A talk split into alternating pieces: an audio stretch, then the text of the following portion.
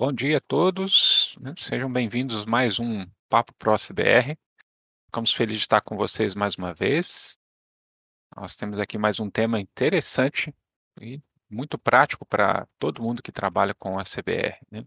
A CBR do jeito certo, as melhores práticas para usar a CBR. Nós vamos falar aqui sobre os componentes, sobre os fontes, e vamos falar também da lib, do monitor, viu?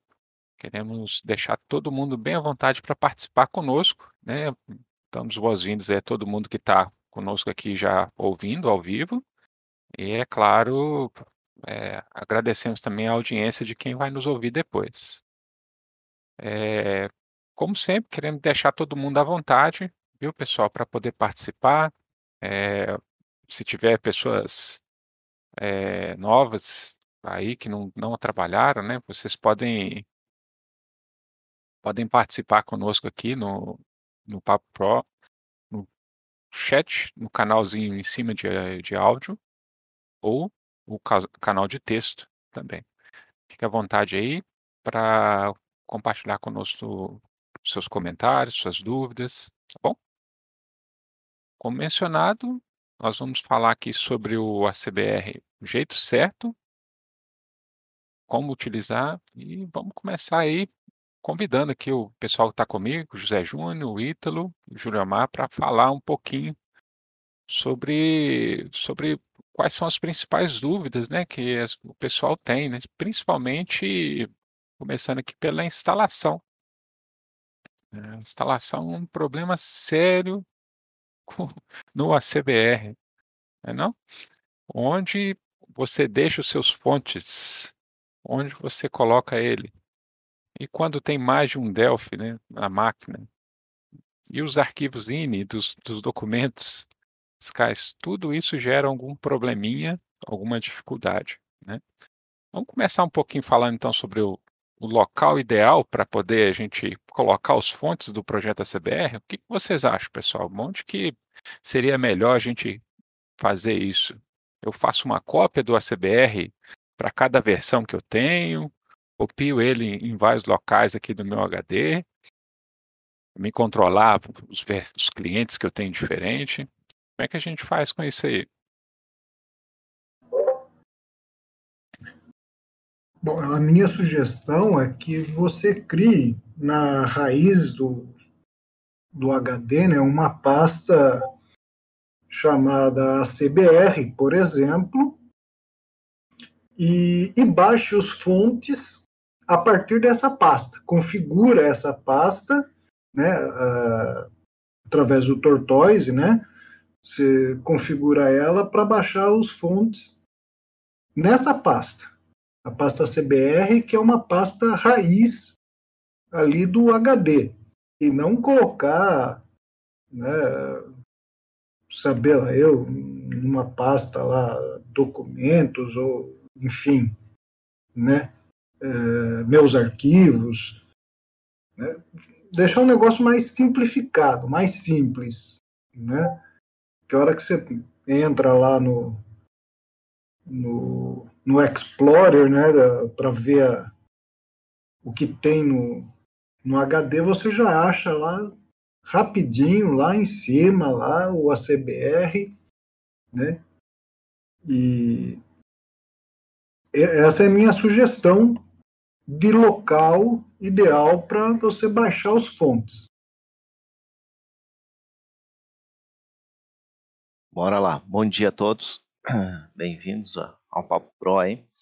É, eu vou falar o que eu vejo em cima dos logs que muitas pessoas, muitas pessoas trazem para nós no, no, no, no, fórum, ou seja, também aqui no Discord. E já vou indicando que o Ítalo falou já é um, um caminho. A segunda situação é nunca use pasta de sistemas. Tem pessoas que vão lá e colocam dentro de program files, Windows, etc. Essas pastas são protegidas do sistema. A gente já até falou algumas vezes, a gente vai voltar a repetir até para que o pessoal entenda. São protegidos do sistema, mesmo que o Windows seja uma porcaria, e a gente sabe que ele é, essa questão de segurança, mas ele protege e não deixa você acessar. Então vai dar erro, tá? Ah, mas não consegui, estou com o SVN ok, mas não é problema por causa disso. Segunda situação, eu não preciso ter lá. É, se é, componentes, é, Delphi, é, para Alexandria, quando eu estava com dor de barriga, barra CBR. Não, não preciso ter um caminho desse do tamanho, tá? Se eu coloco isso, o que, vai ocorrer? É, existem alguns limites. O LibrePath ele é necessário para fazer a instalação. Então, quando você vê, você tem lá um, uma tripa, tá? Se você for tentar ler lá, tu tem uma tripa e a linha de comando que é utilizada para fazer as instalações não funciona, não vai rodar. Então, vai ter esses, esses porém. A segunda situação é quando você tem mais de uma versão do Delphi, você não precisa ter uma pasta para cada um, uma única pasta pasta. Por que, que o pessoal faz cópias, cópias e cópias de pasta? Porque querem fazer backup. Você não precisa fazer isso. Isso eu já demonstrei, acho que num, num tópico de alguém que falou no particular do, do, do Pro, né? Mas eu vou expor aqui para que o pessoal possa entender. Se você clicar com o lado direito do, do, do mouse em cima da pasta do SVN e for em show log antes de você fazer o update, você vai ter os números das revisões. E a que tiver em negrito é a que você está. Então basta você anotar aquela ali e você fazer o update. Se você tiver alguma situação que você precisa retornar, você já sabe o número da revisão que você estava. Você vai lá, clica novamente para o lado direito, SVN, Update to Revision, para revisão X. Você vai colocar o número da revisão que você estava e você vai retornar os fontes exatamente como que você estava antes de fazer o update. Então, esses são algumas coisinhas que eu até acho que extrapolei do que nós estávamos começando, né, na conversa aqui, mas é o que? Você não precisa ficar fazendo várias cópias e tem vários locais. Basta você ter um local só você fazer isso.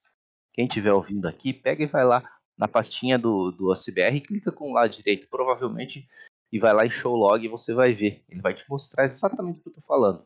Tem o, o número da revisão e você pode dar um update. Lá tem um dos itens que chama update to revision ou update para revisão se a, a pessoa tiver atualizar para revisão se a pessoa tiver em português, tiver colocado o, o pacote de português. Então você consegue retornar para isso. Mas não coloque tantas pastas. Outra situação que eu vou explicar também para vocês é, é, mesmo você tendo essa questão de pasta, se você for lá em é, depende da versão, perdão, do Delphi, né? Do Delphi 7, você vai ter que ir na, na primeira opção, que é não é editor Optimus, é Optimus. Você vai procurar por variáveis do ambiente, tá? Variáveis do ambiente, tu vai ver que ele tem sobrescrito a variável pet. Lá na variável pet, se você copiar ela, não jogue fora. Copia ela, faz um backup no TXT, depois pega ela e olha ali no, no Notepad que você estiver editando, você vai ver caminhos que você não precisa. Um exemplo disso é, para cada Delphi, ele tem as suas pastas BPLs. Então você tem que remover as que não correspondem àquela versão do Delphi dali de dentro.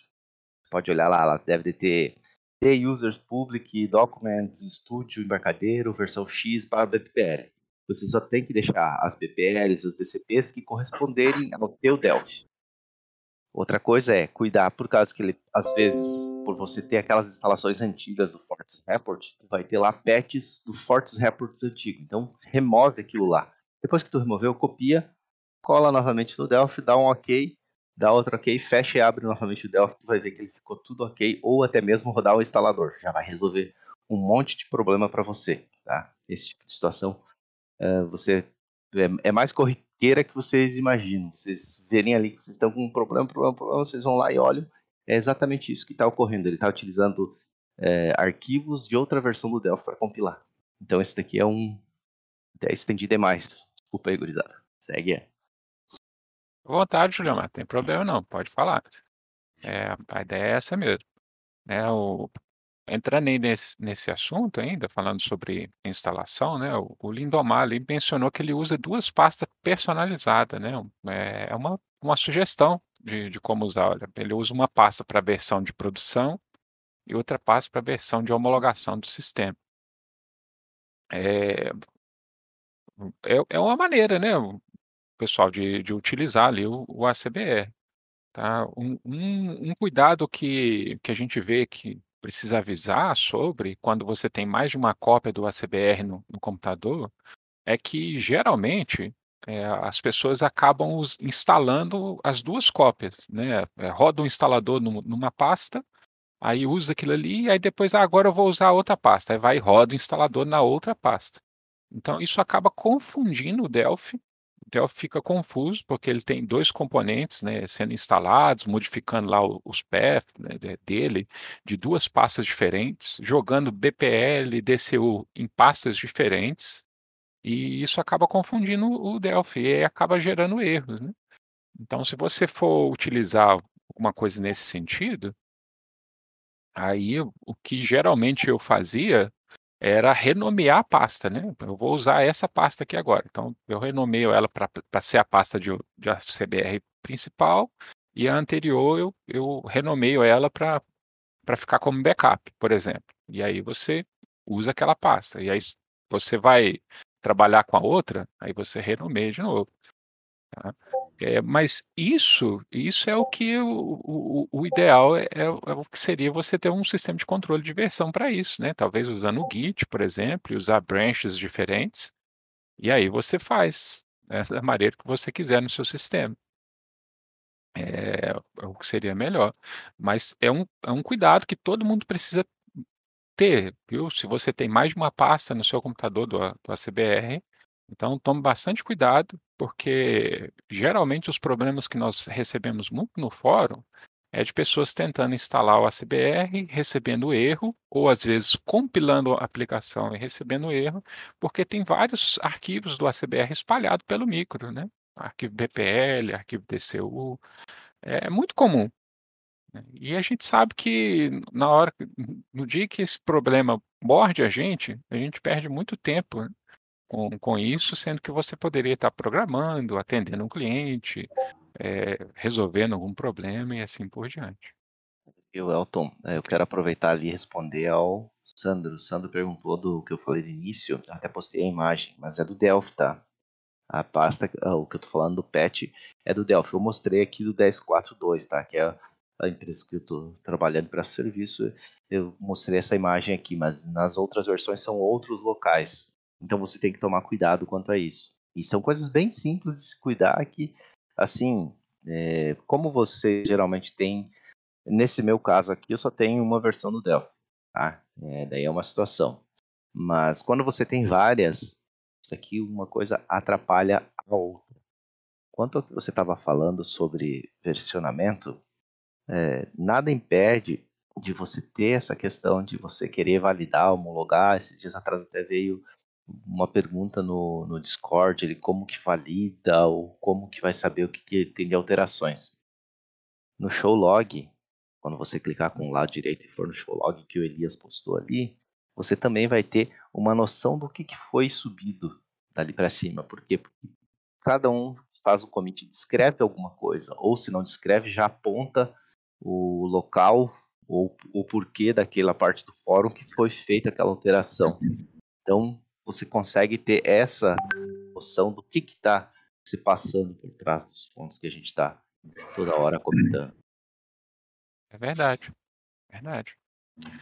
Eu, eu queria uh, complementar, aí, complementar o que foi dito aí. Na minha máquina, eu tenho cinco versões do, do Delphi e mais o Lazarus, né? E, e só tenho um local com os fontes do ACBR e também apenas um local com os fontes do Fortes Report. Tá? E, então, quer dizer, o fonte único sendo compartilhado com todos os Delphis que eu tenho aqui e o Lazarus. E funciona redondinho. O instalador vai do ao último sem nenhum problema. Aí, tá vendo? E, Configurando e, direitinho e, possível, né? É, e, e, como eu falo, como o, o Julio Omar falou, né? A, o, o, o PET, o caminho é o mais curto possível, né? Para que contém os fontes. Beleza. Essa questão do patch curto, hum, desculpa JJ e desculpa também ao Elton. Essa questão Pode do falar. patch, mas é, é para versões anteriores, tá? Versões antigas. E, e, a gente sabe que tem muita gente aqui que não saiu ainda do Delphi 7, mas saia, tá? Não é que a gente está querendo forçar ninguém, mas saia, vocês vão ver a diferença do desenvolver. Mas o problema maior é quando você está trabalhando com o Delphi 7. O Delphi 7 tem algumas limitações, e essas limitações incluem isso. As versões mais novas, ela até dá um pouco mais de folga para você. A gente fez uma mudança no, no, instalador faz anos até. Ele utiliza o arquivo CFG para vocês entenderem o que, que ele pega. Ele pega os patches é, que vão ser relativos àquele componente para ele poder fazer a compilação, então ele não pega todos os patches, porque se vocês notaram, né, provavelmente aqui tem gente que é curiosa. Nós temos usuários e a gente tem noção disso. Usuários são quem? Pega os componentes e utiliza somente e não, não quer saber de mais nada. Mas temos gente que também mexe tanto nos componentes quanto nos projetos que a gente tem, que está totalmente disponível para todo mundo. E o interessante é que tem esse, esse, a gente gosta de chegar que vão procurar e olhar dentro dessas fontes uma coisa bem objetiva assim que eu, eu gosto de fazer com qualquer coisa que eu for olhar e fazer é pegar, por exemplo, o Notepad++ ou VS Code e não abrir o Delphi. Abrir ali e abrir todos, uh, todas as units e entender o que cada uma delas está fazendo, o que, que cada uma delas está passando, para que depois eu possa interagir. E isso é interessante de você fazer, por exemplo, no instalador. Se você olhar lá no instalador, a gente, quando começa a instalação, mesmo que você deixe marcado usar somente a pasta libxx, o que, que ele faz? Ele vai lá no LibrePath, varre, olha ver se você já não tem os patches lá. Se você não tiver, ele pega e adiciona, acho que sempre, todos os patches de todos os locais dos fontes do componente na pasta fontes, tá? Então, qualquer pasta ele, ele adiciona. Depois disso, ele faz a compilação dos pacotes, ele faz a instalação dos pacotes, ele passa em todas essas pastas e copia arquivos DFM, que esses arquivos daí não são compilados, os DFMs, os INC, os RES, os ponto... Tem mais um que agora esqueci o nome, perdão, mas é, é muita coisa na cabeça. E ele joga lá pra dentro. Tem as imagens, né? Isso, e as imagens. E ele joga lá para dentro da pasta libxxx. Ao final, ele remove todos esses patches e deixa só simplesmente aquela libxxx. Por quê? Duas situações também, né? Uma, que você, quando você for compilar a tua aplicação, ela vai demorar menos para compilar. Por quê? Porque ele não vai refazer todas as vezes os DCU e os BPLs. Ele já vai, oh, eu já tenho esse arquivo aqui, eu não preciso, o compilador não vai sofrer fazer isso. Ele vai pegar e só vai uh, empacotar ele para gerar o executável, não vai recompilar. Então essas coisas aí o instalador faz. Se você passar passo a passo dele, o Elton acho que foi a pessoa que mais mexeu agora ultimamente dele, ele faz exatamente isso que eu falei para vocês por aí mesmo. O, o Júnior ia falar, Júnior? Você ia comentar alguma coisa? Não, eu só, só ia reforçar mesmo, né? Se, se a gente for ver na, na pasta do ACBR, né, onde a gente baixa os fontes e faz a instalação, é, ela, ela vai criar ali a, a, o diretório lib, né?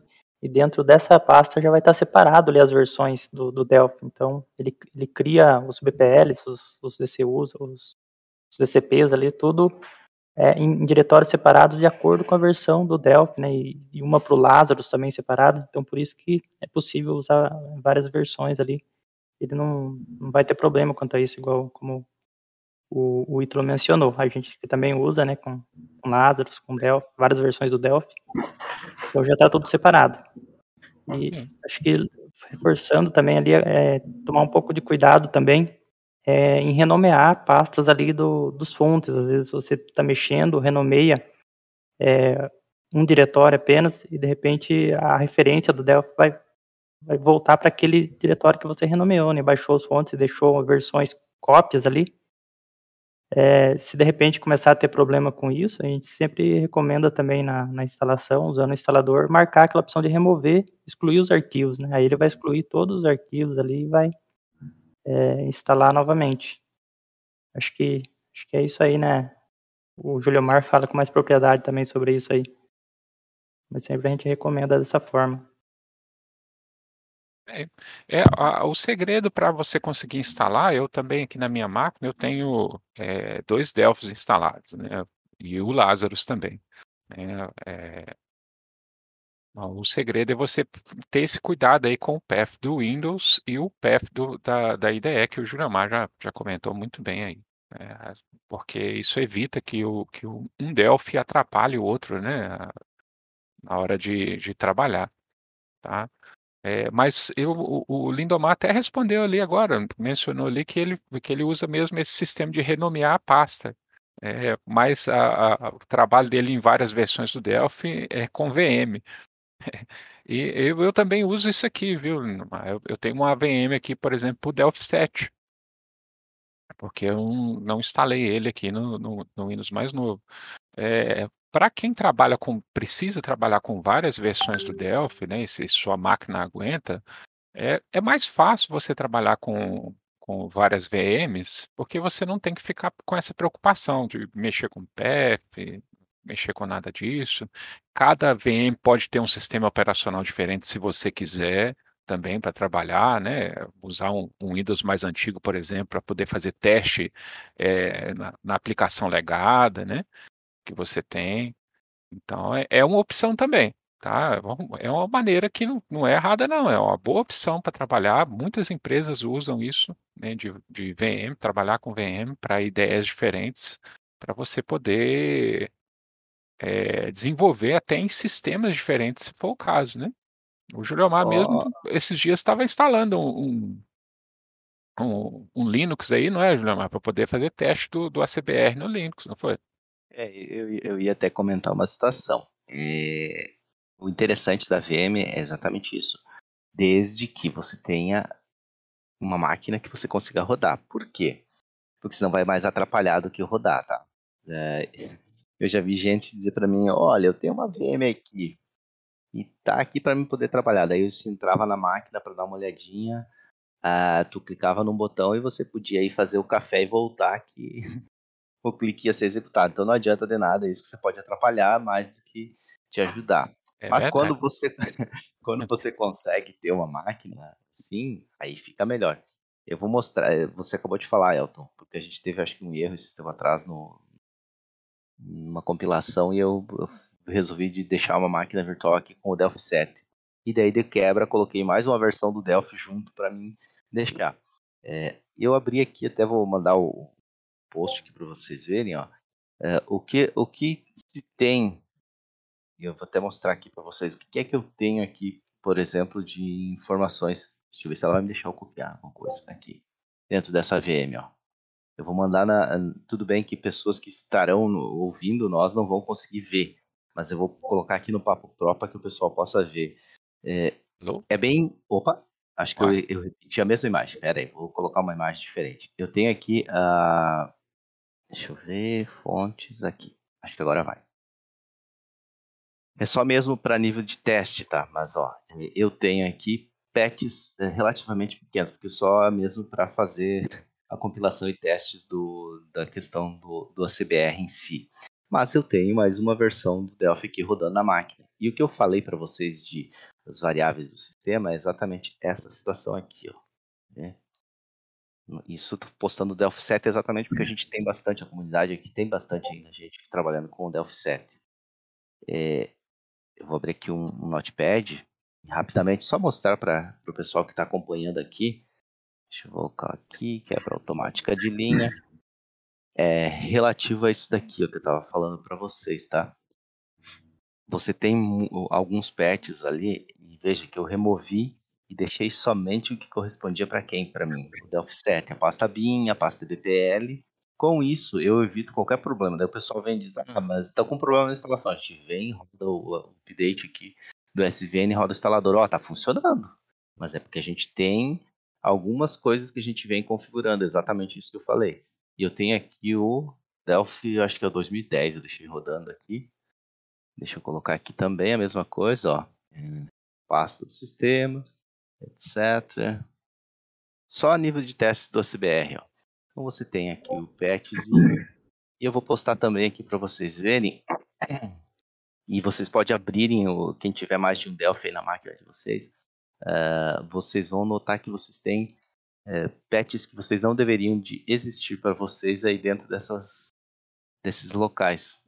É, então é, basta você fazer essa limpeza que você já tem um caminho para seguir, tá? Para evitar dores de cabeça futura.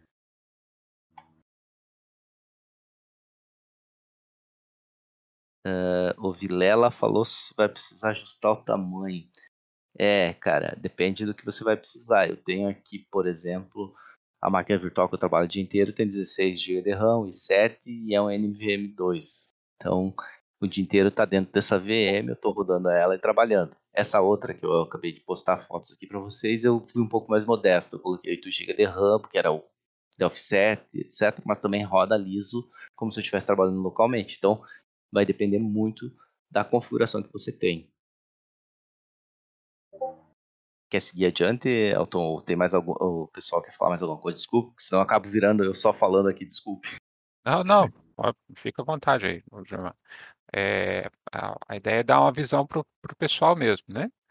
A, a questão do, do DVM não, não, adianta, se você não tiver máquina para isso, não roda. É, eu achei só estranho ali que o Sandro falou que ele tentou rodar um, um uma VM ali com, com um i7 e 16 GB e, e não conseguiu. Né? E, e, essa é justamente a minha configuração, que a única diferença é que o meu não é um notebook, né? o meu é um micro de mesa. É, e, e, roda liso aqui, VM aqui, tranquilo, né? Mas é, faz a diferença, né? Vamos, vamos continuar falando sobre a instalação do, do ACBR aqui. É, nós temos aqueles arquivos INI de, de serviços, né, da, da NFE, é, e, e isso também costuma gerar algum problema. Você tem alguma dica para nós a respeito disso aí, Ítalo? Como é que a gente resolve esse problema desses arquivos? Onde é que a gente põe esses arquivos? O que, que a gente faz com esse monte de arquivo tem? Em especial é a nota de serviço, né? E a, a NFE também, a NF, a, também tem nesse arquivo lá que, que fala quais são é os, os caminhos do web service. É, na, na verdade, todos os componentes que se utilizam de web service, né, nota fiscal eletrônica, o conhecimento de transporte, uh, o e-social, o REINF, né, se vocês forem uh, na pasta uh, dos fontes desses componentes, na pasta principal, né, na, o ACBR NFE, a CBR E-Social, né, e assim por diante, você vai encontrar lá um arquivo né, chamado ACBR né, NFE serviços.ini, por exemplo, né? E do E-Social, a CBR E-Social serviços.ini, né? O que, que tem nesses arquivos? Foi o que você falou. Nós temos as URLs, né? Uh, do, dos web services, né? URLs para recepcionar, para consultar, URL de eventos e etc. Né? É, na maioria desses documentos fiscais eletrônicos, é muito raro é, sofrer alguma alteração. Né? É, so, tivemos uma alteração recente é, foi, se não me falha a memória, o Ceará, né, que deixou de recepcionar e, e, contratou os serviços lá da Cefaz Virtual do Rio Grande do Sul. Né? Acho, que, acho que é isso, acho que foi Ceará, né? Me corrige, por favor, se eu estiver errado aí, né? E então a gente faz as correções, a gente envia para o SVN os novos arquivos, né? E, e se você olhar na, na pasta, além do arquivo INI, existe um arquivo com o mesmo nome, só que com a extensão res, né? Tem um arquivo betzinho lá chamado compila res, né? Então, quando a gente altera o arquivo ini, executa o compila, né, para ele recriar o arquivo res, né? E, e feito isso, a gente deve reinstalar o ACBR, né? E, e, de, e por fim compilar a nossa aplicação. Ao fazer isso, né, a nossa aplicação, nosso executável, né, vai conter o conteúdo do res. Né? Então a gente não precisa é, levar esse arquivo, o arquivo ini, para a máquina do cliente. Não precisa, porque o conteúdo dele já está embutido no teu executável. Tá? No, no, componente antigo de nota fiscal eletrônica, nós tínhamos lá dezenas de arquivos INI, né? Tínhamos um arquivo INI para cada provedor, nós tínhamos o arquivo cidades.ini, né? Que a gente tinha que levar esses arquivos para a máquina do cliente. O novo componente, o ACBR-NFSEX, ele funciona exatamente igual aos demais. Uh, ele, ele tem lá o ACBR NFSEX, uh, serviços.ini, tem lá o compila, tem o res, né, que é incorporado ao executável. Né? E, então, no novo, só tem esse arquivo ini. Né? E fazendo a, a, aquele pro, procedimento que eu acabei de falar, né, de eh, reinstalar o, o ACBR, compilar a aplicação, o conteúdo dele vai estar no teu executável. Então não faz sentido também levar esse arquivo para a máquina do cliente. Tá? O que nós temos que levar para a máquina do cliente são as DLLs necessárias, né, os esquemas, né? O INI não precisa não. O INI é você só vai copiar para a máquina do cliente é, numa situação muito particular, é excepcionalmente, tá? Por exemplo, né? Ah, ah, ah, o provedor aqui da minha cidade resolveu trocar a URL. Resolveu mudar a URL. Né? Antes era HTTP, agora é HTTPS. Beleza. Né? O que, que você pode fazer para uh, para atender o teu cliente que está parado porque você não sabia dessa alteração, foi todo mundo pego de, de, de calça curta aí. Então você pode abrir o arquivo INI, ir lá, alterar a URL, né? e copiar o arquivo para a máquina do teu cliente, jogar ele na pasta que tem o executável. Pronto. Tá? O que, que vai acontecer? Em vez dele usar o, o aquilo que ele está ah, embutido no executável, como ele, acha, como ele encontra o INI ali na mesma pasta do executável, ele usa o que está ali no arquivo INI que é a URL que você acabou de corrigir. Tá? Só que isso daí é um caso excepcional e que você tem que anotar que você fez isso, olha, eu corrigi, coloquei na máquina do meu cliente para poder ele voltar a trabalhar. Né? Só que você tem que fazer o quê? Você tem que compilar esse INI, você tem que reinstalar o, o, o ACBR, tem que compilar novamente a aplicação, né? copiar um novo executável para a máquina do cliente e apagar aquele arquivo INI. Porque se você não fizer isso, futuramente você vai ter problema de novo. Tá? É, então, posso, posso dar uma. Eu acho que do, um dos únicos componentes que não utilizam o é o ini, na verdade, que é embutido dentro do REST e que é embutido dentro do executável, acho que é o bloco X, que tem os endereços de homologação e produção que estão é, fincado dentro do componente, como dizer assim, está fixo lá dentro do componente. Os demais que fazem acesso ao web service do governo têm exatamente essa situação. É, tem gente que faz testes pontuais e acaba dizendo assim: ah, não consegui, as minhas alterações não surtiram efeitos. Exatamente o que o Ítalo acabou de explicar.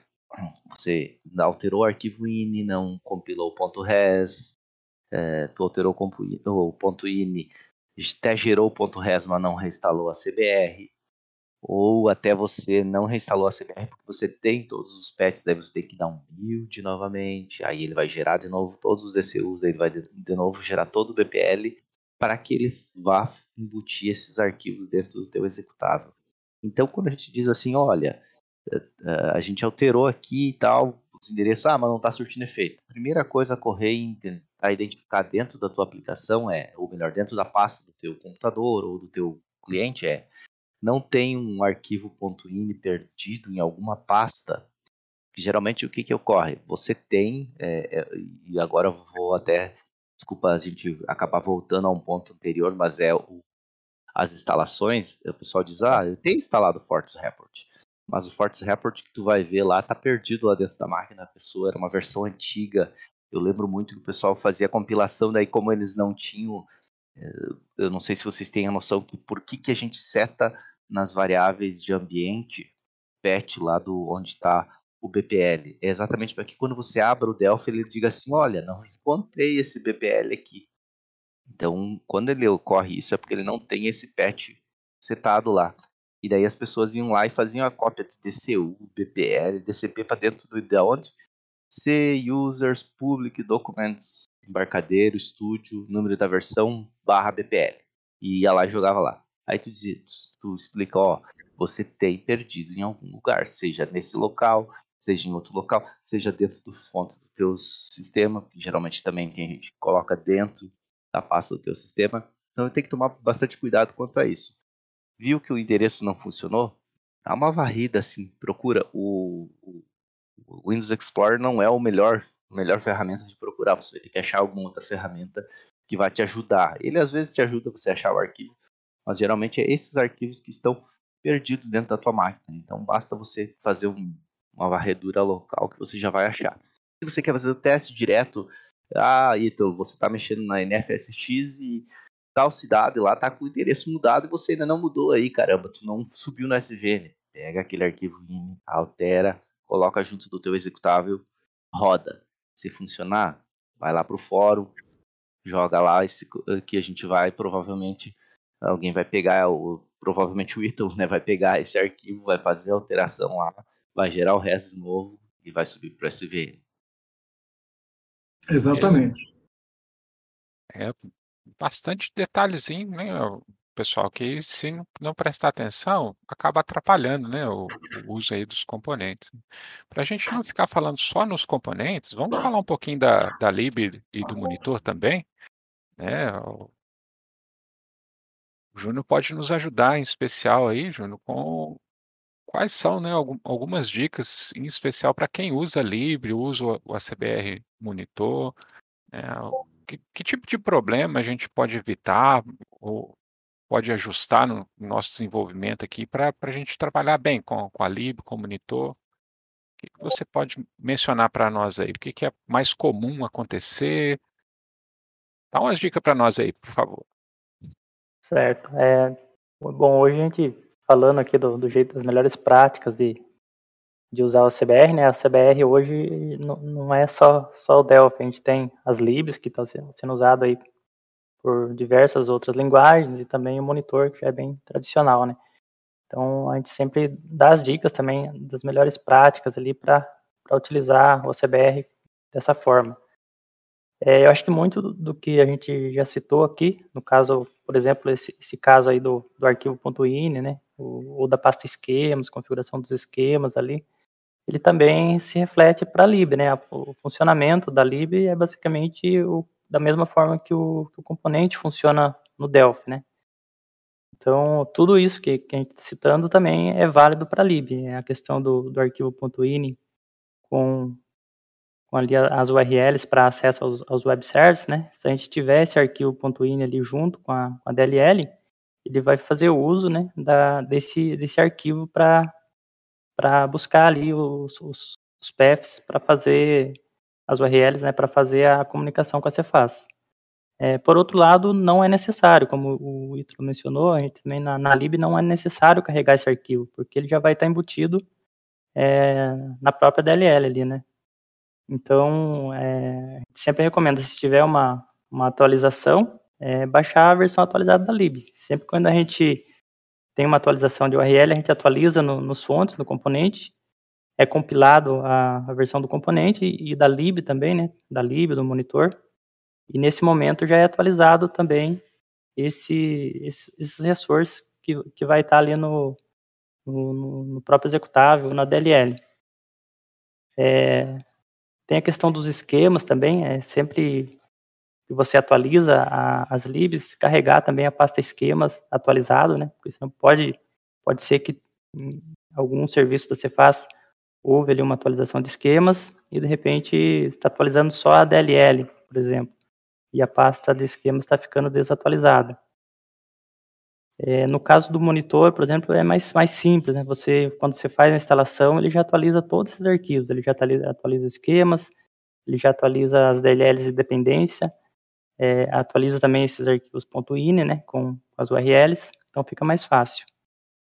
No caso da, da lib, a gente tem a questão que ela não tem um instalador, né, igual a gente tem, por exemplo, com os componentes do, do ACBR. A lib, é, a intenção é que seja uma DLL que possa ser usado por qualquer linguagem, então é, tem a questão das convenções, cada, cada linguagem vai utilizar em uma convenção diferente, né, você precisa conhecer um pouquinho qual, qual convenção ali a, a sua linguagem usa para poder é, baixar a lib na convenção correta. Além disso, também tem a questão da arquitetura, né? tem as versões X, é, x64, a, versão 32 bits, que vai depender de, de, como você compila na sua, na sua aplicação, na sua linguagem.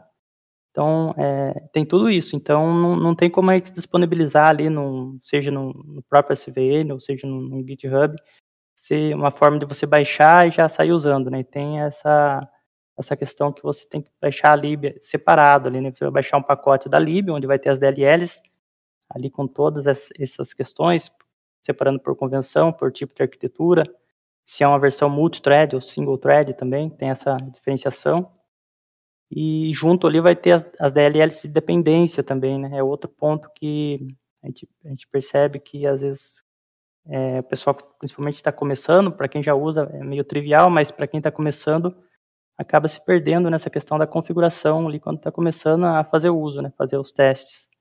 Então as DLLs da OpenSSL, da libxml2 são DLLs de que a gente tem dependência na, no projeto ACBR, precisa carregar também junto com com a aplicação ali junto com a DLL do ACBR, né? Então acho que são esses os principais pontos que pegam, assim, a gente sempre tenta exemplificar da melhor forma é, como como fazer essa configuração inicial, né, baixando ali a DLL, entendendo naquela naquela linguagem que você está utilizando qual convenção que você deve usar, e aí a gente tem que ah, os demos também, né, todos os demos para uso das bibliotecas estão disponíveis também no SVN. Então, é sempre recomendado, quando você for fazer teste, baixar a versão atualizada da lib, fazer um update também lá no, no repositório né, dos, dos, dos, demos que você está usando, de, todo, de todas as, as, classes ali daquela, daquela, daquela versão da, da linguagem que você está utilizando. Então, se você usa ali C Sharp, atualiza todo, todo o diretório ali dos demos do C Sharp, porque a gente tem tem algumas classes ali que elas são comuns entre todos, é, entre todos os exemplos. Então, ela vai ser utilizada tanto, por exemplo, para NFE como para boleto. Ela, ela, tem classes é, padrões ali, né, comuns entre todos. Então, é sempre recomendado atualizar todo o diretório para fazer os testes ali, quando, quando você baixar, for fazer teste com, com os demos. É, eu acho que é que assim, é os principais pontos que a gente pega, que a gente identifica, a gente vê muito é, erro ali, aquele famoso erro ali quando vai executar a, a biblioteca, né? É, tem aquela mensagem, não foi possível carregar a biblioteca. Então, quando ocorre esse erro, não, não, não tem outra coisa, é simplesmente a, a, aplicação não está encontrando a DLL, né? A DLL do, do CBR para carregar. É, Aí, então você tem que saber ali que onde, onde colocar essa DLL de acordo com a aplicação que você desenvolve. Em alguns casos, basta colocar a DLL junto com o executável da aplicação, né, que é o mais recomendado. Não sair espalhando essa DLL em todas as pastas, na pasta do Windows, depois você não sabe exatamente de qual local está sendo executado. É uma, é uma má prática isso, né? Sempre saber exatamente onde você precisa carregar a DLL. É, algumas outras IDEs você pode configurar, onde você configura, onde você deixa as DLLs dependências, de onde ele vai carregar. São esses cuidados aí que, que normalmente precisa se ter quando está utilizando a CBR Lib, né? É, é muito comum isso para quem está começando, acaba se perdendo um pouco nisso. Conforme eu disse, a gente não, não tem uma algo mais facilitado que você baixe e já comece a usar, né? Você precisa fazer mesmo essa configuração de acordo com a linguagem que, que você vai usar. Mas aí depois disso também, acho que aí se torna mais tranquilo, o pessoal aí começa a desenrolar bem, porque a gente aí a partir disso você segue a documentação, tem, tem bastante conteúdo o pessoal em cima disso. Acho que é mais essa parte de inicialização mesmo, de configuração inicial ali. É, José, não tem uma fórmula de bolo assim que é 100% infalível para o cara poder pegar e chegar e rodar a lib, num, seja em qualquer linguagem que for. O que é bom é, e, e é, é, é, de ser frisado aqui é que a lib nada mais é que DLLs. A partir do momento que você trabalha com uma IDE e você tem o domínio da IDE ou da linguagem que tu está trabalhando, é consumo de DLLs.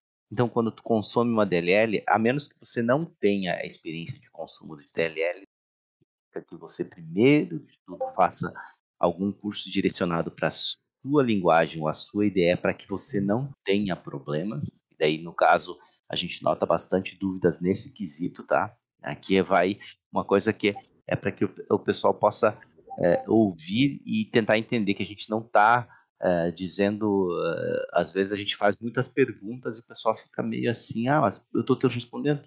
Mas é que a gente tenta direcionar para que a pessoa use da melhor forma e mais prática. Tem pessoas, muitos entram aqui já no desespero para utilizar. Então a gente tenta tentar dar um caminho. O caminho mais prático é nunca consumi uma, uma DLL na minha IDE, na minha linguagem, vou entender como que eu consumo uma DLL partir do momento que eu aprendi a consumir uma DLL, aí a DLL, a, as libs se tornam práticos de ser usadas. Por quê? Porque você tem dois caminhos a seguir. Ou você utiliza a, as estruturas dos arquivos INIS, ou você usa as classes de alto nível que é, geralmente é trabalhado em memória, né? Você só acessa a DLL e diretamente interage com ela sem criar arquivos INIS dessa forma.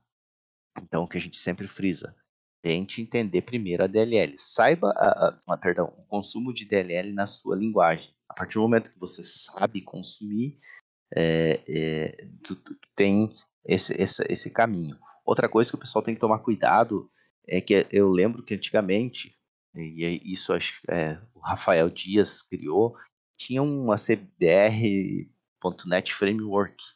Não faz parte da CBR, tá? Então tem que tomar cuidado quanto a essa situação. E, às vezes é feita uma confusão entre a lib e esse framework, tá? Então tem que tomar muito cuidado aí, porque vocês trazem uma dúvida que a gente não consegue é, sanar. Você tem que direcionar para a questão das libs, tá? Acho que é, é, importante ressaltar mesmo esse ponto, Gilmar. A gente sempre, sempre o pessoal pergunta, né? Ah, mas a, a lib funciona em determinada linguagem? Ou então é, funciona para tal versão do, do, framework, às vezes muito comum, por exemplo, às vezes ali no, no C Sharp, né? É, então a, a, lib é uma DLL, ela vai funcionar em qualquer linguagem que consegue consumir uma DLL, né? É, às vezes o, o, pessoal acaba associando muito ali o uso da, da lib com, com a, as classes que já tem pronta, né? Mas aquelas classes ali que a gente já disponibiliza, por exemplo, no, no Java, no C Sharp, no VB6, ela é um facilitador. Ela já está fazendo o consumo da DLL, né? Ela já tem algumas classes ali mais alto nível fazendo o consumo da DLL, onde na sua aplicação, se você incorporar aquele projeto, né, importar o projeto, é, o core ali da lib, você simplesmente vai fazer as chamadas dos, dos métodos e vai funcionar. Agora, de repente, se você vai implementar em uma linguagem que a gente, de repente, não tem exemplo ainda, ou se trata de um outro framework mais voltado para a web, de repente, é, em termos de, de, biblioteca, né, de DLL, não, não vai mudar isso, né? Pode ser que você tenha que fazer algumas alterações nas classes ali, que de repente um comando, é, um método ali não não está disponível naquela versão do, daquele framework, mas a DLL em si, qualquer linguagem que você consumir, conseguir consumir uma DLL, ela vai ser funcional da mesma forma, não, não vai ter diferença quanto a isso. É, posso fazer uma complementação aí? À vontade aí, Ítalo é, lembrar, pessoal, a, a Lib ela foi é, idealizada, né, é, visando os desenvolvedores que não trabalham com o Delphi e nem com o Lazarus. Tá? Então, se você trabalha com Delphi, se você trabalha com Lazarus, não faz sentido você usar DLL. Né? Faz sentido você usar o componente diretamente. Tá? Uh, outra coisa importante, né? Uh, a gente, como, como você falou, Júnior, é colocar as DLLs junto com o executável, não sair espalhando, né? Porque é, corre-se o risco, dependendo da DLL, né? É, se, ah, eu vou colocar aqui na pasta System do Windows, né? É, corre-se o risco de você sobrepor uma outra DLL que tem o mesmo nome, que é utilizado por uma outra aplicação. E aí, o que, que, pode acontecer? Aquela outra aplicação parar de funcionar porque você colocou uma DLL com o mesmo nome, né? Faz até a mesma coisa, só que a versão é diferente, né? Então, é, cuidado, né? Tome muito cuidado com as DLLs que a gente disponibiliza, né? Reforço o que o Júnior falou, coloque essas DLLs na pasta do seu executável, porque o teu executável vai procurar a DLL primeiro ali onde ele está. Se ele não achar, ele vai sair procurando. Então, né, é, coloca ali, junto com o teu executável. Com isso, você não vai interferir a outra aplicação, né, que nem essas aplicações aí de banco, né, que costumam colocar suas DLLs lá no, no na pasta Windows, né? Então, é, você evita uma série de transtornos aí. Tá? Outra coisa importante, né, que foi falado também dos esquemas, procure sempre utilizar os, os esquemas que nós disponibilizamos, tá? Porque tem um esquema da nota fiscal eletrônica que nós precisamos fazer uma correção nele, né, para poder é, aceitar a, as unidades né, com dois caracteres, né? Essa semana teve um, um colega aí um, que é, o rapaz me telefonou e falou: Meu, atualizei tudo aqui e, e, dá erro, não, não vai, dá erro de validação aqui na unidade de medida. Né? Eu, a unidade que eu uso é CX, né, para né, dizer que é caixa, e não vai. Né? E eu tive que, para o meu cliente poder emitir nota, eu tive que alterar para colocar a palavra caixa em vez de CX, né? Aí eu peguei e perguntei para ele, vem cá, você pegou os esquemas da onde? Né? Da, da, que, o que a gente disponibiliza ou você pegou lá da, da Cefaz? Ah, peguei da Cefaz, então pode trocar, usa o nosso. Né? Aí ele fez a troca e voltou a funcionar.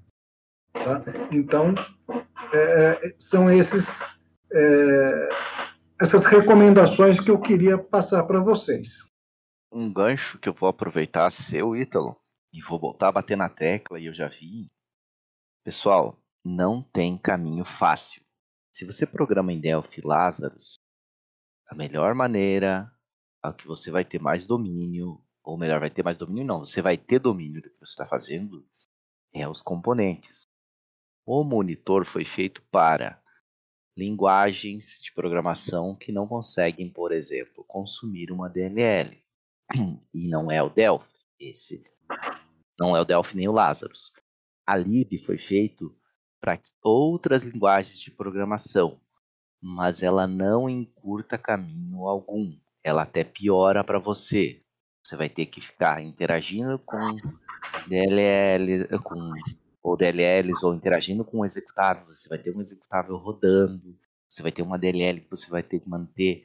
Não existe isso. A melhor forma, se trabalhar com a CBR, se você trabalha com Delphi, o Lazarus é o componente. Se você está entrando está indo para essa visão, está indo com uma visão errada. Tá? E se você já está usando isso, você está com uma visão errada. Você comece a utilizar o componente, você tem uh, todo o domínio do que você está fazendo, teu sistema inteiro vai ter o domínio.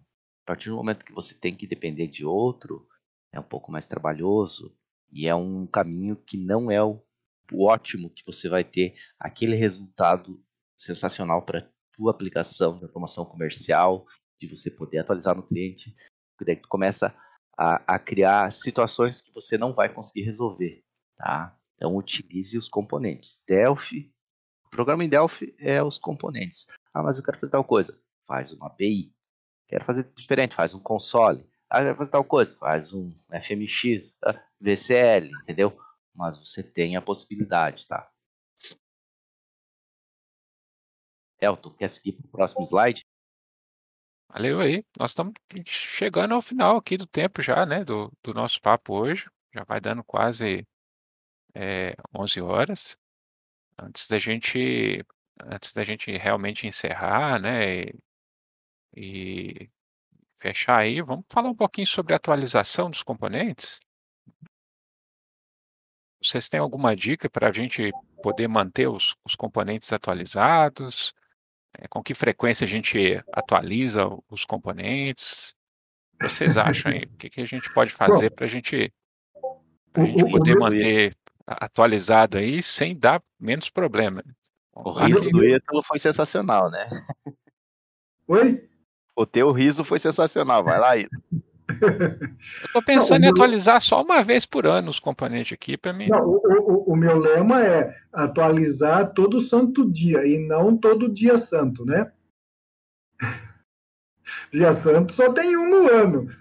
Todo santo dia é todo dia. Não, é, brincadeiras à parte, pessoal. O é, que, que acontece se você demora muito para atualizar né, os fontes? Vamos imaginar uma, uma aplicação onde você tem aí emissão de nota, emissão de boleto, emissão de é, manifesto de documentos fiscais eletrônico, né, é, envio de e-mail, usando tudo usando, usando os componentes da CBR, né? E, e aí é, você demora muito para atualizar e a hora que atualiza, vixe, tem atualização do boleto, tem atualização disso, tem atualização daquilo, aí você tem que sair testando tudo para ver se é, continua funcionando tudo em ordem, né? Agora, se você se você diminui esse intervalo, né? É, ah, não, eu vou atualizar toda sexta-feira, vou atualizar toda segunda-feira, né? É, o que, que acaba acontecendo? Bom, o que, que veio na, nessa atualização de hoje? Ah, veio a atualização do e-social. Eu uso o e-social? Não. Então não preciso me preocupar com a minha aplicação. Né? Opa, veio a atualização aqui é, da, do boleto. Bom, então eu vou é, fazer testes né, é, para ver se a emissão de boleto da minha aplicação continua funcionando perfeitamente bem após essa atualização. Né? Então, a, a, com isso, você diminui o teu tempo né, de testes, né, porque é, você só tem que testar aquilo que mudou, aquilo que alterou. Né? Agora, se você demora muito para atualizar e vem uma carga grande de atualização, você tem que ficar testando toda a tua aplicação. Ah, vou ter que testar a emissão de boleto porque veio atualização de boleto. Vou ter que é, testar a emissão de nota porque teve alteração no componente de nota. Vou ter que ter, testar aquilo porque também, né? Então você perde muito tempo testando, sendo que se você atualiza frequentemente, né? A, a, os teus testes também acabam sendo bem mais rápidos. Não sei, é, eu penso dessa forma, tá? Não sei o que vocês pensam aí. É uma dica aí interessante. Se você não quer atualizar todo dia, e não é brincadeira não, é, todo dia, um exemplo aí bem clássico, tá? É o, o senhor que acabou de falar aí, ele sobe todo dia alguma alteração, nem que seja um ponto e vírgula no final, mas ele sobe, tá? Mas atualize pelo menos uma vez na semana, tá? É, por quê? É, muitas pessoas, é, e a gente nota isso bem. Não é esporádico. Se fosse esporádico, é uma coisa mais comum do que se pensa. Ah, eu atualizei, tá dando. Vou dar uma coisa bem clássica aqui. É, atualizei e não tá achando tal coisa do ACBRTQ, que é o etiqueta. Cara, faz uns três ou quatro meses, eu devo estar tá falando demais, mas é uns três meses que foi feita essa alteração. Por exemplo, foi parar lá no ACBRT Class, Class acho que é isso. É, então veja, tu tem uma diferença. Tem gente que tem lá uma alteração, eu não lembro qual era a alteração bem grande, mas ah, tô com um erro assim, assim, na compilar. É, daí a gente vai. Ah, a questão do boleto. Perdão, a questão do boleto. Mudou lá algumas coisas que o JJ e o Panda fizeram alterações. Cara, já faz mais de ano isso, tá? Já deve estar fazendo aniversário, ou já passou do aniversário. Então, é, o interessante é, se possível, uma vez na semana, atualize atualize, recompile. Como todo mundo aqui tem né, testes unitários no sistema, então é tranquilo, só roda os testes unitários e já está funcionando, né? Brincadeira. Mas tem que rodar, claro, os testes na, na, nos ambientes, é, seja pelo menos uma emissão de documento, uma emissão de evento para cada documento que tu faz, e, mas atualize ele. É, a gente tenta manter a ordem né? Exceto alguns que de vez em quando sobe uns negócios lá que atravessa tudo, né? Mas daí a gente só deixa para sexta-feira de tarde, perto das 6 horas para subir, né? Isso, né? Acho que o Panda gosta de deixar para as 6 horas da tarde. Mas a gente tenta deixar sempre o mais correto possível. É, como a gente trabalha de uma forma é, direta no trunk, que não deveríamos, mas a gente trabalha, a gente então tenta não subir alterações que venham a quebrar compilações já aproveitando e avisando, é, e esse vídeo vai sair hoje, esse áudio é de hoje, mas vai sair aí na sexta-feira o podcast dele, vai estar disponível. Hoje, dia 14 do 6, se eu não estou enganado. Se estiver enganado, me corrijo. Vai ser uma alteração que não vai quebrar, tá? Não, é uma, não vai quebrar em si. Mas ele vai fazer o quê? Ele vai remover uma propriedade de um componente, dos componentes de impressão. Isso basicamente é o quê? Quando você abrir, ele vai dizer, ó, oh, foi removido tal propriedade. Então você só ignora ela e salva novamente o DFM está pronto, ou o data model. Agora, quem instancia os componentes e utiliza ele instanciando, criando ele na munheca, não tem problema nenhum, vai dar erro algum. Mas agora quem utiliza o componente solto na tela, no formulário, no data model, vai dar esse erro. Basta ignorar ele e seguir adiante. Acho que é o culpado disso é o Panda, tá? O Panda é que vai subir o commit. O Cert mais ou menos isso aí, ó. Vocês já sabem, né?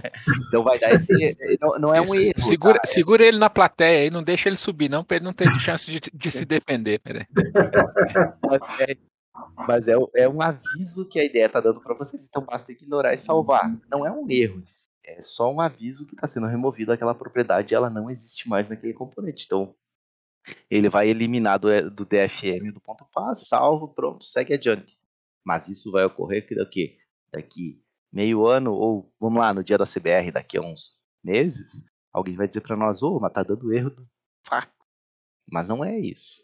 É um, uma coisa que você pode se anteceder fazendo essas atualizações, se possíveis semanais, pelo menos.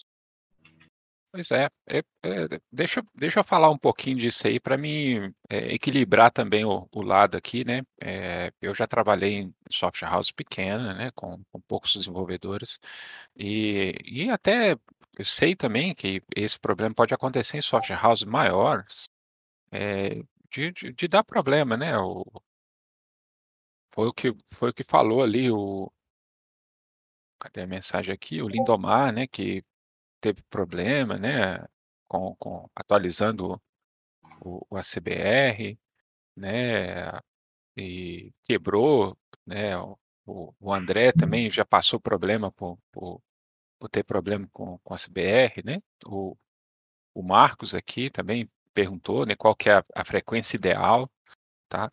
Então, assim, o pessoal, é, vamos ser equilibrados, né? A verdade é que você talvez não consiga atualizar o ACBR todo dia, porque isso, como foi falado, demanda teste no seu software, né? demanda é, que você passe talvez seu software pelo controle de qualidade da sua empresa.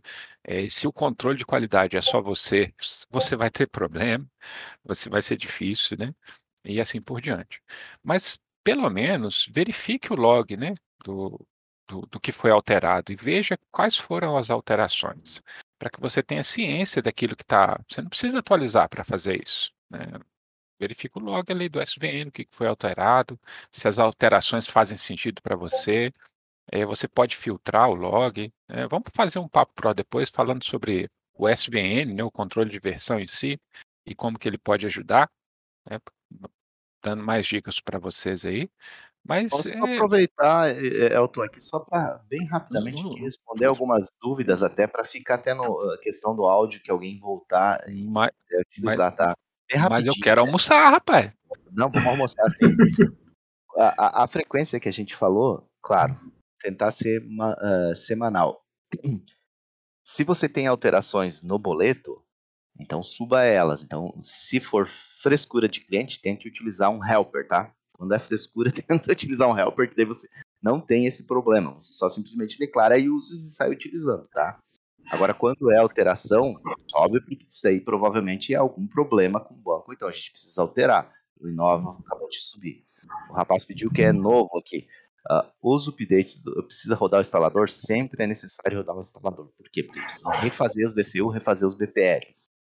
É, sobre backups de VMs, você pode fazer a cópia do arquivo. É, vi também o pessoal perguntar sobre a vantagem de dinâmico ou estático os componentes. O interessante é que você consiga criar dinamicamente, porque daí você não fica dependente de um componente estático na tela ou no DFM. Então, tente criar sempre dinâmico, você vai atribuir os eventos, você pode fazer tudo isso. É, é, questão de uso de VM, eu utilizo o VMware, ela é mais leve. VirtualBox é pesadão, às vezes buga, dá um, um negócio bem e o Panda veio ali para agitar um pouco, né? Ele postou até para vocês imagens explicando do que eu acabei de falar que vai ocorrer. Então são situações que vão ocorrendo, só bem rapidamente, tá? O, deixa eu complementar, uh, complementar com relação à atualização. É, jamais atualize só a pasta do componente que você utiliza, tá? Porque esse componente, às vezes, ele se utiliza de units que estão em outras pastas. Né? Então, uh, procure sempre fazer uma atualização lá na raiz, né? que nem no, ir lá na, como eu tinha sugerido, crie uma pasta CBR e baixe os fontes dentro dessa pasta CBR. Na hora de atualizar, eu vou selecionar a pasta CBR e vou pedir para fazer um update aqui porque vai atualizar tudo. Tá? Se tiver atualização eh, de programas exemplos, eles vão ser atualizados. Se tiver atualização de esquemas, eles vão ser atualizados. Se tiver atualização eh, de fontes, né, de, eh, vai, vai ser atualizado, vai atualizar tudo. Tudo, tudo, tudo vai ser atualizado. Tá? E, e, não atualizar, ah, eu uso só o boleto e a nota fiscal, então eu só vou atualizar essas duas pastas. Não faça isso, porque se você fizer isso e teve uma alteração no componente tá, do boleto que está se utilizando de uma outra unit que está em outra pasta que também foi alterada, você vai ter erro de compilação, tá? Erro de instalação do componente uh, no Delphi. Tá? Então, atualize geral, tudo, tá? Então vamos lá, pessoal. Finalizando aí o, os comentários, né? Bom, já, já passamos aqui das 11 horas. O pessoal já, já começou a sentir o cheirinho do feijão na, dos vizinhos, né? Então, é, a gente vai falar mais sobre como usar o ACBR do jeito certo, né? O Papo Pro, toda semana nós estamos fazendo uma programação de falar sobre os componentes, né? Nós temos muita coisa para poder compartilhar com vocês, viu? É, nós vamos falar sobre o, sobre controle de versão, mais sobre isso, sobre esse assunto, que é muito importante, e a gente nota que tem muita gente ainda com dúvida sobre isso. Vamos falar mais para frente também sobre o, o Git, né?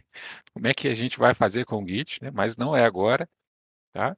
É, e, e, só para. Queria só finalizar mesmo com, com essa ideia da, da atualização.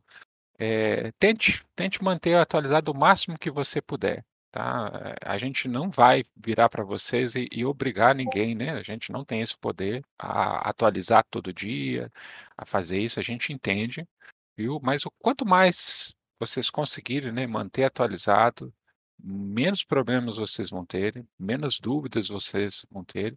Né? Use bem a ferramenta de, do, do SVN para poder verificar o que está sendo alterado nos componentes, não só quando, né, mas também o que foi alterado, o motivo da alteração.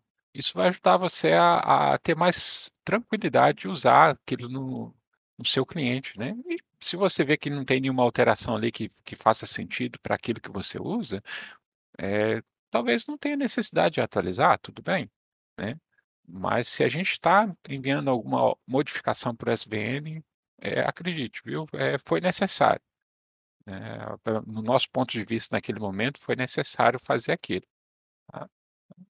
Talvez seja as modificações da legislação, né? Você precisa manter o seu sistema atualizado com a, com a legislação do Brasil.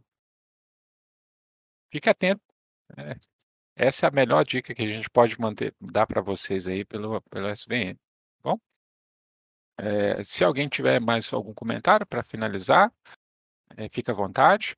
Viu, pessoal? Vou agradecer aqui a todos pela, pela assistência, pela atenção, pelo, pela participação ali também no chat. Deu para deu ver que agora no, no finalzinho tem bastante movimentação também né, sobre essa questão de atualização dos componentes. É, obrigado pelos seus comentários aí, obrigado pelo, por participar conosco do ACBR. A gente fica muito feliz de ter desenvolvedores do Brasil inteiro né, participando conosco nesse projeto que é o maior né, do Brasil, com certeza a maior comunidade de automação open source do Brasil, o ACBR. Vou só aproveitar antes de fechar aqui. O Diego pediu ali, pelo jeito, é, um rapaz é novo. Se você rodar um instalador, instalador tem tudo prontinho para ti. Seja para você habilitar e desabilitar questões de Capcom, é, carga tardia de DLL, como também é, remover todos os arquivos da, do seu disco rígido que tenham compilados em todas as pastas. Então ele já faz isso. Então basta o, o passo a passo que a gente diz é o instalador. O passo a passo do instalador é dá dois cliques em cima dele e executa como administrador, ele já executa como administrador e você tem lá um botão próximo, próximo, avançar e instalar e as opções. Então não temos até um, não tem como, tem até um, uh, desculpa, perdão, projetoacbr.com.br/fontes, onde o jovem aqui que vos fala, Elton, tem um vídeo gravando passo a passo com essa voz serena dele explicando como você dar dois cliques e executar o instalador, tá? Que é o que eu acabei de falar. Próximo, próximo, marca, instalar. Então não tem muita, muito segredo, tá? O instalador foi feito exatamente para isso. Diferente de que você tivesse que pegar o, os pacotes, setar os patches, copiar os arquivos, compilar eles e instalar na sua IDE. Então não temos muito mais que isso, mas tem esse vídeo ali com o Elton explicando isso. E sobre o Git, aí vocês têm que conversar com o Daniel e com a Juliana, não é com nós, né? um abraço para todo mundo. Bom, é, a minha consideração final também, que eu, que eu deixo aí para o pessoal que utiliza a CBR Lib, né, utiliza o CBR Monitor, é, talvez não tenha acesso ali aos fontes, né, para ver mais em detalhes, mas a gente tem um log, a, a Lib, ela tem, tanto a Lib como o Monitor, né, tem um log muito detalhado de tudo que está acontecendo. Então, tudo que está recebendo, que está chegando até a biblioteca e que está retornando, vai ficar registrado nesse log. É, é, até mesmo esse log que a gente utiliza para ajudar mesmo o pessoal, né? Ajudar quando o pessoal tem dúvida. Por isso que a gente sempre pede para anexar o log ali. Através dos logs a gente consegue identificar tudo o que está acontecendo. Então, a partir daquele momento que você conseguiu instanciar a lib, né? Que não teve nenhum mais um erro ali de, de carregar a biblioteca. A partir dali, tudo você vai ter o controle a partir dos logs. E da documentação também, que, que ajuda muito. Essas considerações aí para quem utiliza CBR Lib, né? CBR Monitor. Mas eu agradeço também aí a atenção de todos que nos ouviram até o momento. Muito obrigado a todos. Obrigado a todos, pessoal. Meu pessoal, até amanhã com mais um Papo Pro CBR. Até amanhã. Até mais, tchau, tchau.